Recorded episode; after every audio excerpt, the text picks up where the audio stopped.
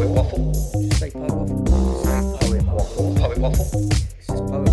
Poet Oh, waffle. gonna, Poet going for waffle. poet, poet waffle. Poet, poet waffle. It's Poet waffle. We're just gonna poet waffle. Have a poet waffle. Oh, hello there. Welcome to Poet Waffle, episode 18, with me, Daniel Cockrill, where I invite a poet into my shed for an intimate chat. And during that chat, we explore the visceral space between fact and fiction, which I believe is more of a feeling where poets use their emotions to navigate the world and hopefully reveal certain truths that are neglected by those other fields. And it gives me great pleasure to welcome into the Waffle Shed poet, poet in education, activist, producer. The list goes on. There's many other things that he does, but please welcome Matt Abbott. Hi mate, you alright? Hello, Matt. Uh, very good. Um, just before we start, what I'm going to say is uh, it's actually Poet Waffle's birthday. So it's been going a whole year. Uh, we've done 17 episodes in the first year, and so this is the start of the the new series, really. Um, and you're the first guest in its second year. And um, I'm honoured, thanks. Happy birthday. it's happy birthday, Poet Waffle. So blow the candles out and make a wish. I suppose the thing I always ask the guests uh, first off is what you know. How did you get here? Why poetry? How did you go on this journey? Because it's not really something that you probably be at school and say, "Oh, I'm to." My career advisor says, "Oh, Matt, you know, why don't you be a poet? That's a, a good career choice." It's, it was it would have been highly unlikely if you'd have told me at the age of 15 or 16 that I'd be a poet. I would have laughed in your face. But I was always obsessed with lyrics, absolutely obsessed with the lyrics in songs. Even when I was like nine or ten, I would get the album booklet out and read, and I, I wouldn't be interested if I didn't connect with the lyrics. And then I got into rap and stuff like that. Um, and at the age of 17, 18, when I was at sixth form, indie music exploded everywhere. And a lot of it was in Yorkshire, so like Arctic Monkeys, whatever. And all my mates were in bands, and I really wanted to be a part of it. And I'd always fantasized about being a frontman, um, but I couldn't sing or play guitar. Yeah. And then, much as this will provoke a lot of eye rolls, I discovered Dr. John Cooper Clarke. And at the time, I thought he was a bee's knees. And then, uh, I don't know if you've heard of a band called Reverend and the Makers. They had a song called Heavyweight Champion of the World. He used to do a lot of poems in between his songs. Right. And so I saw that and thought, I might be able to do that. Yeah. Not in a cocky way, but like you don't need an instrument or months of lessons or whatever. You, you Yeah. just need to be a. So I had a go and I was fairly good at it. So I, at first it was a novelty thing. Yeah. People around Wakefield knew me as Poem Guy Yeah. because I'd get up at all the musical nights Yeah. doing poems. And then a producer approached me on MySpace and said, Do you want to put your poetry to music? And it was a daft little side project for both of us. Within nine months, we signed to Universal, and I was like, Okay, I'm probably going to keep this up. And then when the music inevitably went uh, downwards in 2013, I just went back to writing poetry because I Yeah. enjoyed it. Yeah. Yeah. I think because it makes you feel a lot, you know, that that aliveness that you probably felt on stage or felt that you wanted to be part of something. What you suddenly realise is just writing the lyrics makes you feel just as alive, Yeah. and you don't need the other stuff around it. That other stuff comes with when you're doing it. If you oh, I need to read this out somewhere, Yeah. but what I always find is that the thing that connects me to the world is just that initial bit of writing. Yeah. And um, that's exciting enough in itself to to keep you going, really. if you're not at your absolute happiest in that moment, then there's not really any point doing it. Like you say, yeah, there's, yeah. there's stuff on stage, much as it was the initial attraction to a attention-seeking teenager. The stuff on stage is the, is a bonus. It's the nice stuff. If you can get it, it's great. Yeah. But there's no point chasing that if you're not enjoying the writing, is there really? Yeah, yeah, Just no point. Yeah. And I wonder if people do chase that. I chase the. Uh, I'd say the, so. the, the, the they probably get such a thrill on stage, and they want they get that hit they get. They want to keep getting that hit, so that maybe that keeps them going to keep going back for it. But it's probably a destructive uh, way of going about stuff. Whereas writing just the the words and having no outlet and you the, the buzz you get from it that first buzz is you don't need anything else maybe or Well, I mean, I definitely love getting the buzz on stage, but I think Mm-hmm. if you've worked really hard and you've really loved writing it and it's something you're really proud of, that's for me, that's like a protection. So that when you go on stage and it doesn't go too well for whatever reason, you know, it doesn't destroy you. I think if all of your hopes are placed on your reaction on stage, it's going to destroy you. yeah yeah Because there's going to be one night where people just don't get it, or you think they're not getting it even though they are, and or no one turns up or whatever.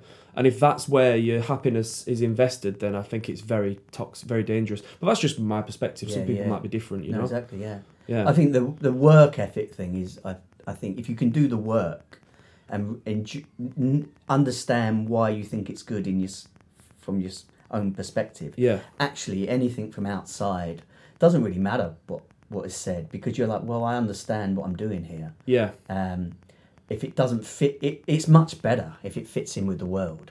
Then it, it's kind of an easier ride. If it doesn't, then you just have to carve it out yourself Yeah. uh, and do it. So, did you think it was going to end up, you know, because you're doing well now? You've had a, a, a good couple of years of um, being able to make a living from it. I don't know how far in you're in, but you know, does does it feel like it's getting easier, harder? Is it always a constant nagging or? I feel like it's got a lot harder this year for some reason. Yeah. But I think I'm in that weird limbo, um, to co- coin an industry term, post emerging, where like I feel like I'm having to work a lot hard. Like in the first couple of years of me going freelance, it felt like the work sort of fell into my lap a little Yeah, bit. yeah. Obviously, I did a nationwide advert which changed things dramatically and created a lot of work and also give me financial freedom to do more ambitious projects. This year, I don't know why, this year it feels a little bit more difficult, but I'm doing loads of stuff in schools and I've got I feel like now um, my projects are a lot so like for example, if I want to do another book, it probably won't be published until late 2021 if not 2022, Yeah, which is mad. Yeah. Um, so I just feel like I'm in a bit of a weird post-emerging phase, but I'm not complaining. Like I still love it. I'm not struggling. How, how do you cope with that with the book thing? You know, I'm I'm really into. I didn't discover books till you know I didn't read a book probably till I was seventeen. So I discovered books really late, and when I did discover them, they became really precious to me. So I never even knew I could have a book out. Yeah, no, And now same. that I've uh, had books out, and once I discovered, okay, when you're gonna if you're gonna put a barcode on it and go through this system, it's as you say, it's a year and a half project, probably two years project. And so when it comes out the other end, I'm always a bit bit frustrated because I'm like, well, I've got all this other stuff that I've been writing, and hence I've been making these little uh, lo-fi poetry books that I can just knock out. That they're. How do you cope with the fact that oh, that project or that book is going to be two years down the line, and I, I'm going to have to do that work? Well, I'm just adjusting to it now because the thing is, the as I said at the start, the thing that first attracted me to poetry was the uh, the instant access, the instant hit. Yeah. I could feasibly write a poem in the afternoon and perform it that night. I'm not saying you should do that, Yeah. but technically I could, right? Yeah. And so uh, I'd been performing poetry for 12 years before I had a book published. Yeah. But I'd, I'd put stuff on YouTube, I'd put stuff on SoundCloud, on MySpace back in the day. I even, like, when I set up Nymphs and Thugs, I released an album of my work to take to Edinburgh when I did Yeah. a week at Edinburgh in 2015, just because I couldn't, there's no way I could have produced a book in that time Yeah, frame. yeah. Whereas I, you know, so like for me, what I've always loved about poetry has been that immediate output.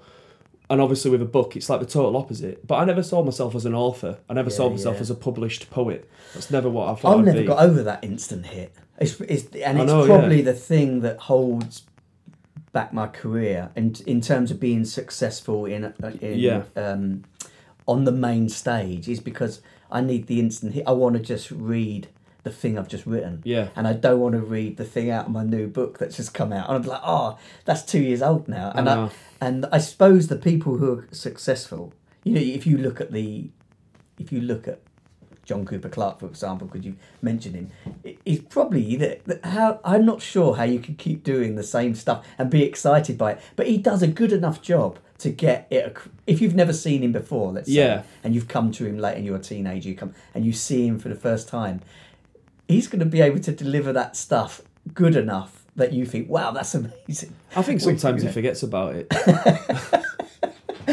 Is that the key? Yeah. I think sometimes he reads Beasley Street on stage. That's actually quite a good poem, man. Yeah, I No, saw uh, I saw Ivor Cutler do that with he was re, he was very frou at the time with one of his last gigs, and he was reading his work, and everyone was laughing because it was hilarious, and he said.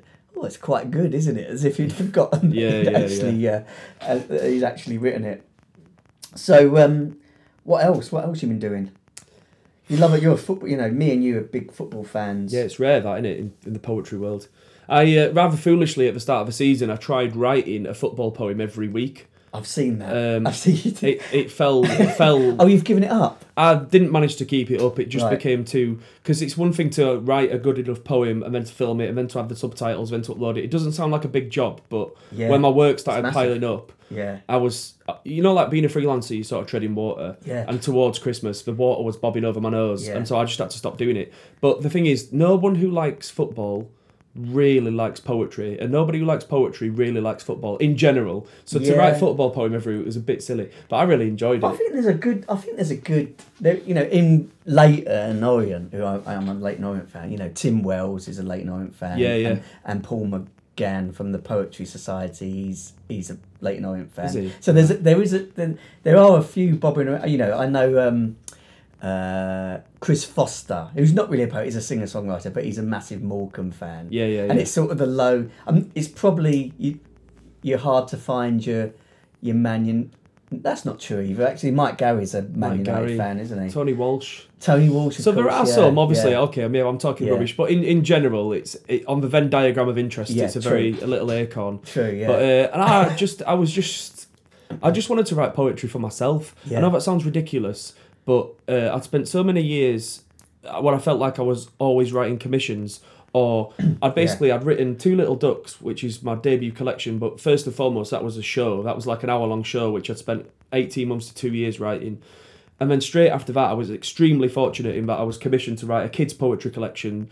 But that was like 70 poems that I had to write in like six weeks. Yeah, yeah. And then straight after that, my band happened to get back together and we wrote an album. Yeah. So I'd just gone from project to project to project and I just thought, I just want to write for myself for Yeah. a bit. And I love yeah. football and I've never really written poetry about football. I just want to try it. And I did really enjoy it, to be fair. It's a shame Yeah. I didn't keep it up, but Yeah.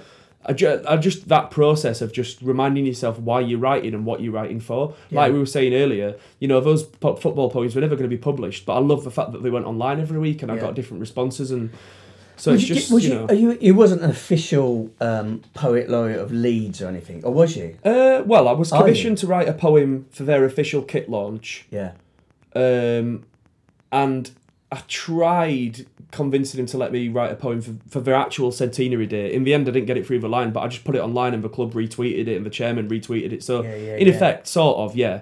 But um, I, I wonder because I, I have thought about you know, there's two things I chance how chance gets started. Oh, in it football fascinates is, me. is amazing. It's just like how does that. My mate, you know, so we got a new goalkeeper. My mate made up a chant, and we were like, "Oh, how do you get that going?" And we, you know, we probably we probably could get it going. But I was thinking, you know, if you were going to be the uh, the the laureate of the club, you know, what would how would that how would that be? Would you would I feel comfortable in doing that? And No. Would you be sh- completely shot down by the the um, the supporters going, "This stuff is absolute trash"? I think that I think the problem is I need to be careful what I say here, but the problem is if you're writing for the club, Yeah. there's so many you have to play it safe to some extent. Yeah. Obviously, politically, there's so many hoops you have to jump through, and Oh, it's yeah, sort of yeah. like when you you know it goes through marketing and a committee. You can't. You're never going to write something that's going to connect that well with the fans because Because you can't slag off the board or something. well, I mean, uh, Yeah. like just the, the tone of it and the certain things you say and the certain ways you phrase it, you just wouldn't. I mean, the, the poem that I wrote for the kit launch, I am very very happy with, but it would have been difficult to consistently be. able- So no, I, I think an it's unofficial it's got is fine. it's always got to be positive, isn't it? A positive look on on what's Yeah, happening and on the pitch. certain and slang around- words or whatever. I don't, I Yeah. don't know, but I don't mean swearing. But anyways, like I'd, I would never want to be the official poet laureate. But the fact that I wrote the poem for the centenary kit launch, and if anyone says Leeds United and poet in the same sentence, then they probably think of me. So that'll do. That That's sounds really good. arrogant, but That's it's, nice. it's it's it's there's not Big club yeah. as well, though, isn't it? Yeah, Leeds? yeah, yeah. It's yeah, it's my first love. Big club. Whereas I think Leyton Orient are probably at best a Division One team. I think if we get in, ever get in the Championship, we'll definitely be um, Yeah. uh, over, you know, punching above our weight. It'd be good to see. Now we're we're almost halfway through, and I'm going to cut to Yeah. the big question.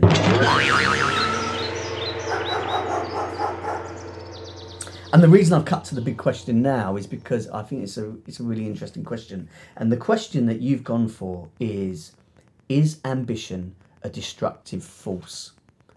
Yeah. Any thoughts on that?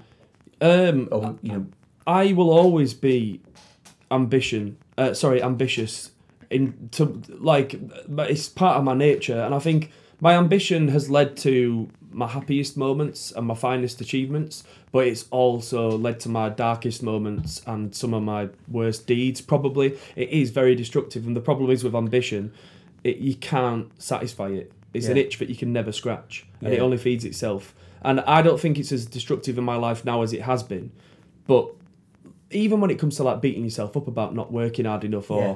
not taking up an opportunity or whatever, that ambition it eats away at you. And like I say, I I, I love it. And like most things, I love it and hate it in equal measures. Yeah. You know.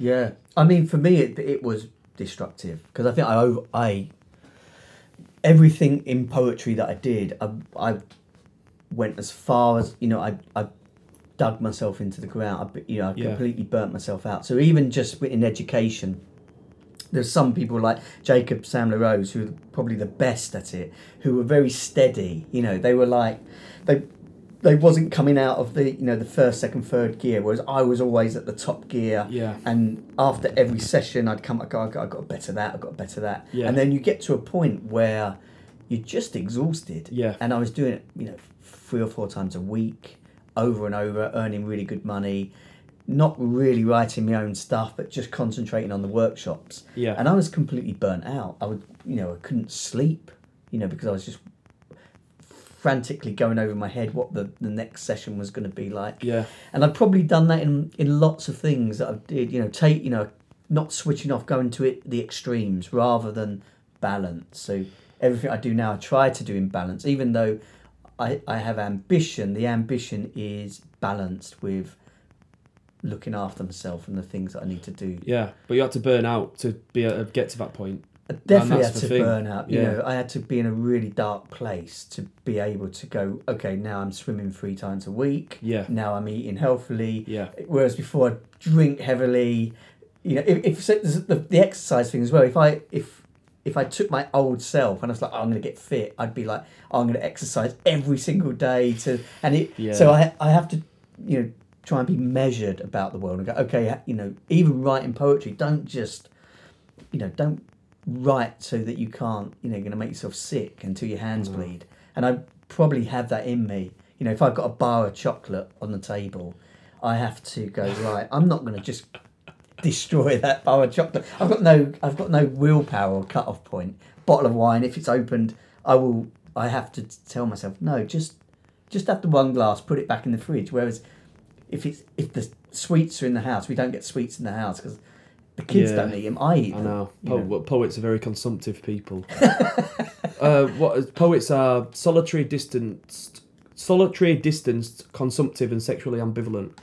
that was Michael Horovitz, I think. Oh right, yeah, Uh, yeah, yeah. Yeah, no, I know what you mean. But the thing is, right, you say if you spend three hours a week swimming, me two years ago, I'd be like, that's three hours a week I could spend Yeah. applying for jobs, writing, Yeah, yeah. doing my website, whatever. And allowing yourself that time to just stop and go for a swim. Because I, I try and swim twice a week now, and I never would have thought I'd do that. But it's just as much for your head as anything else. For your head, that's why I don't do it for. I do it for to. It's the only time I, I actually breathe regularly. Yeah. So because you you know you're swimming, you have to like go on and breathe, breathe. If I don't do that, I'm actually running and you know breathing fast, and I, I forget how to breathe as a human being. It's and it's one of the most basic things. And I suppose it's like when people meditate, they're actually Yeah. bringing their breathing into control. And I suppose that's why I was always out of control because Yeah. I wasn't. You know, and breathing for a poet probably is very It's very important, important. because Yeah, of the totally. breath and the rhythm and you know if you haven't got that in control you're probably not going to be writing that well anyway That's why my gym membership goes on my tax return. yeah exactly yeah You know. yeah yeah so in terms of the destruct destructive force what um what happened that you that you Um, where where did you go that was dark and where or where did you go that was really um, light and exciting that you thought "What I've got here because of being ambitious and uh, and doing lots of things Um, when so when uh, and I'm I'm not talking about this to brag it because it all went to to pot, but when I was young and we signed to Universal, we had a band of musicians in place that were. We were never a band. It's me and a songwriter, but we had musicians that played live with us, and the label said, "Yeah, we've got you've got to sack them." And without thinking about it, I sacked them. Yeah, And like stopped seeing other people, like dropped people, or like did things that were quite self, but purely out of ambition. I was Yeah, so yeah. ambitious at this point. I signed to Universal. They were like, "We're going to make you as big as you too." I didn't really care about anything other than making that happen. Yeah, and so yeah. I did. I'm not a naturally selfish person, but I was 19. Yeah. And I, with that opportunity, in that space and people telling you that. yeah, yeah, yeah. But also, um, so like things were going fairly well. Like we were being played a lot on Radio One. All of the broadsheets were saying next big thing, Q magazine, whatever. Um, and basically, I moved down to London on my own at twenty, and I was absolutely petrified. Yeah. The ambition, and so basically, I was drinking really heavily. yeah, I- I was ne- I nearly got to the point of no return. I ended up taking myself to therapy uh, to work on cognitive behavioural therapy to work on the booze, but the ambition just absolutely crushed me. Yeah. I felt the weight of it so much. Yeah. It was no one really putting that much pressure on me. It was just on myself. But like in my poetry career, uh, be- because because of I know it sounds ridiculous because it didn't work out that well, but like because of what I achieved with the band, I've never really felt any shame at going for big stuff with a poetry career. So it might look arrogant, but like when I did the nationwide advert, the first thing I thought was right, I'm going to do full Edinburgh Fringe run, and I did a full run at Underbelly Cowgate. Yeah. And, like not the working class inferior inferiority complex imposter syndrome to some extent would never allow you to do that. But I was like, no, I'm going to do that because that's Yeah. that's the best thing I could do right now. And so I think the ambition's good. But then again, like when I finished that, I tried doing a 22 date theatre tour in six weeks on my, which was stupid. Yeah, yeah. And so I always push myself a bit too far. But now that I'm a little bit older, uh, I'm I'm probably the same as you in that my ambition is more balanced, and I don't feel like ambition is as destructive for me anymore because I've sort of you have to remind yourself why you're doing what you do. I think that's it. All the bad decisions I've made, that due to ambition, I've, I've sort of put in context of like what would what, if I go back to that young person and try and discover him and what it was I really wanted to do. It wasn't any of these other things that were being thrown into the pit. Yeah. It's so that it, uh, I, when it was offered to you, oh my god, yeah, I never even thought of that. But actually, now you've offered it to me, I want it Yeah. and probably that is the wrong you know the wrong thing to do i so i've tried to go back to what was it i was doing when i was 16 and i didn't and i was completely naive and didn't know anything what was i doing what was making me feel sort of at one with with myself and what i'm and i've tried to go back to that and yeah. the problem with that outside influence is, you know, the society expects you to behave a certain way. Yeah. I have a family. I have to, you know, I've got some responsibility. But it's trying, you know, now my he's trying to balance that Yeah. with trying to write how I want to write it without nobody telling me, oh, you can't do it that way. Yeah. Yeah. Yeah. Uh, yeah. and I, I think that's what it is. I'm now on that. Uh, the way I look at the world is I don't like people telling me I can't do that. So that's probably where my stubbornness comes from. Yeah, just like, well, yeah. I'm gonna do it that way, uh, and that's probably what I need to work at to say, oh, if, if that is a bad decision, then just because someone said you can't do that doesn't mean I should go ahead and, Yeah, absolutely. I know you've got go to and do it. You have a word with your son. I think that uh, I think it's having quite a bad impact on the poetry and spoken word scene in terms of people who are just starting out. I think social media, um, somebody, and I'd say this from a concerned point of view, not a scornful one. It's like people will write poetry, do open mics for say like six months, get some really good responses, get one feature slot, Yeah. and then two weeks later they're talking about doing a show or Yeah. doing a tour or doing Edinburgh or being published Yeah. within six or nine months of even doing the first gig. And I think I think because of social media, it's like, well, what can I do next? What can I do? They, they can't, like, people are so impatient and ambition takes over far too soon. And I, I would have been guilty of that myself. I'm not saying, all oh, these stupid people. I just think it's sad because people aren't allowing themselves to develop naturally. And if after six or nine months you're talking about doing, you know, winning the outspoken prize or, or whatever, Where, where do you think that narrowness of, because yes, it is related to ambition, but because there's the one person show, or there's the book, or there's uh, a tour, yeah. um, where does that narrowness come from? Is it, is it really down to financial thing of like, oh, to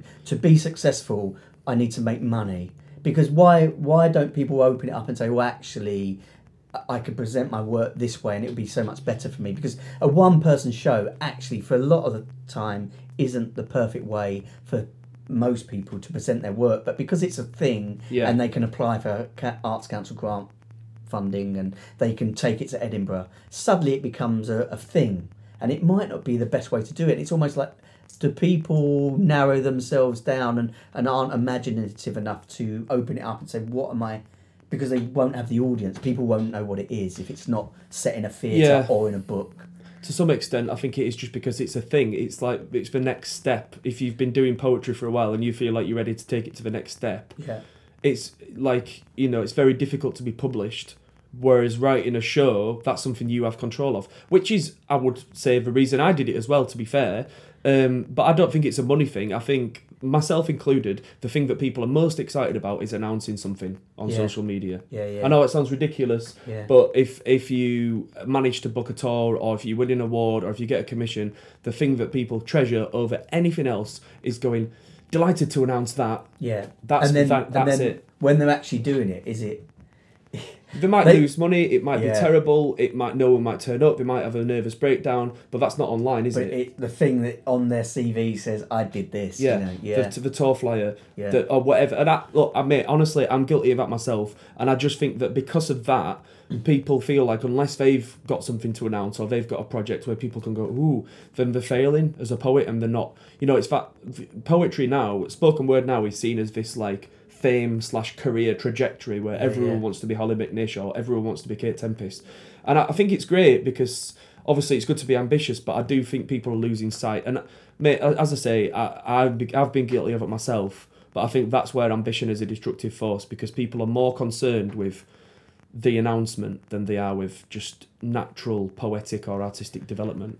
Who's to blame for that then? Are, you know, are the, the courses that are set up for young people, are they a lot to blame to say, look, here's the thing, and this is your, this is how you progress? I don't know. Those development, I hear I hear the word development batted around a lot, and I've had uh, you know poets say to me, oh, you would have you would have done so much better if you'd had this development, and I'm a bit like, oh, you know what, I wouldn't, I wouldn't have because it it suddenly it becomes exclusive of how you're going to you know do you want to be on this publishers and if you want to be on this publishers this is how you have to develop your work to be there and I, for me that would be the worst thing because i'm not I, I don't want it you know No. i want it to be i like as i said at the beginning i like this the initial idea the spark Yeah. the thing that makes me feel alive it's almost like as soon as you light that fire and set it and you're around you go look we've lit the fire that's my where i get all my energy from. As soon as it goes down the line and it's the actual thing i'm i'm less interested. And especially as i get older because it just gets harder to to carry on things and, Yeah. and you know do those sort of things I think the danger, like you say there, the danger is if the outcome comes first. If you say, right, I want to be on this publisher or I want to get this grant or whatever, what can I do to get there? Yeah, I yeah. think that's really dangerous. I think if you progress naturally and you develop naturally and then think, oh, maybe I'd be a good fit for that publisher Yeah, actually. Maybe this might work as a show actually. That's how you should do it. yeah But the problem is a lot of people are trying to be square pegs in round holes in order to achieve a certain goal. Yeah, I wonder it's how we. I wonder how we stop all that as well. I wonder how we say to people, you know, it because I'd like to see people in their true self. When know. when you see someone on stage or in a book or whatever they're doing, and they're very they're themselves on stage or natural, or they've got this thing that they're doing, so it's really enriching. You think, Yeah. oh, that's amazing, and you want to see that with everyone. You want everyone to find their niche, but then it does mean audiences having to move with what the world that they're the Yeah, person's yeah. creating on stage and i don't know how, how you know how you do that if the if if theatres are only putting on one type of show. You know your one person show if it you know the, the stand-up comedy is a is a prime example of that isn't it? That if you're a stand-up comedian people know what it is. Suddenly anyone can go to it because they know what to expect. Yeah, whereas if you're doing something that's slightly avant-garde they're like what is this? You know? If I'm being honest, I don't think there's any potential for spoken word poetry shows to be a thing. It sort of is a thing now, but I don't think it's got legs. I think it's either a theatre show yeah or you do a poetry gig. Doing a poetry show, it's like as somebody who's tried it and toured it and done it and whatever. It's just it's very difficult because, like you say, people don't really know what they're going to see. Yeah. Is it? It's in a theatre, but it's not theatre.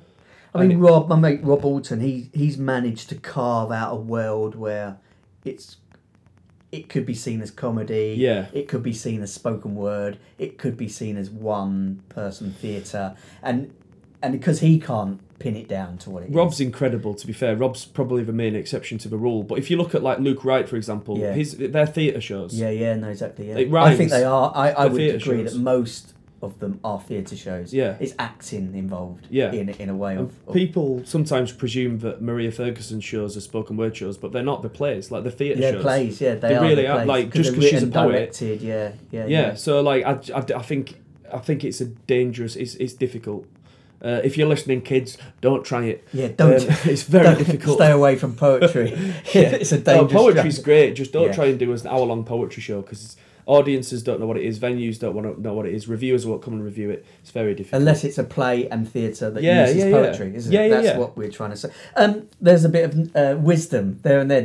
Is there anything else you want to say? We've done our we've done our bit, Matt. So is there anything else you want to say that you're doing? Because you're doing a load of stuff. Um, um, or do you want to send them to your website or? if you well, uh, my, if you just Google Matt Abbott poet, my website should come up. But uh, um, buy Maria's new collection, All Right Girl. It's out today on Burning Eye Books. Maria- at the time Maria of. Ferguson, Maria yeah. Ferguson's Yeah. new collection, All Right Girl. Um, that's that's all I want to say. Just, I've heard brilliant stuff about that. It's, It's phenomenal. exciting. It is Yeah. absolutely phenomenal. I know I'm biased, but it is phenomenal. But um, if if I've said anything that makes me sound like I'm sneering at young poets trying to be ambitious, I genuinely don't mean it. I just I just worry that sometimes people lose sight of why they're doing what they do, and I've made that mistake myself. So I'm not being all judgmental. And that's it. We're not, and we're But- not worried about young poets. We like go and make the mistake, go and have a really Yeah, good time, fair. live it, Just- live it, live out the. You know, it's good to go to those dark places and come out of them a, Yeah. a better person as well. Yeah, know, so just try not to let the ambitious element of it stop you enjoying it. yeah, Just enjoy it. brilliant. Nice words to finish on. Thank you very Cool. much, Matt. Thank you. And uh, we'll see you again next time. Poet Waffle was written and presented by Daniel Cockrill, original concept by Jack White, music and audio production by Julian Ward, artwork by Damien Wayhill, and technical support from Laurie Eves.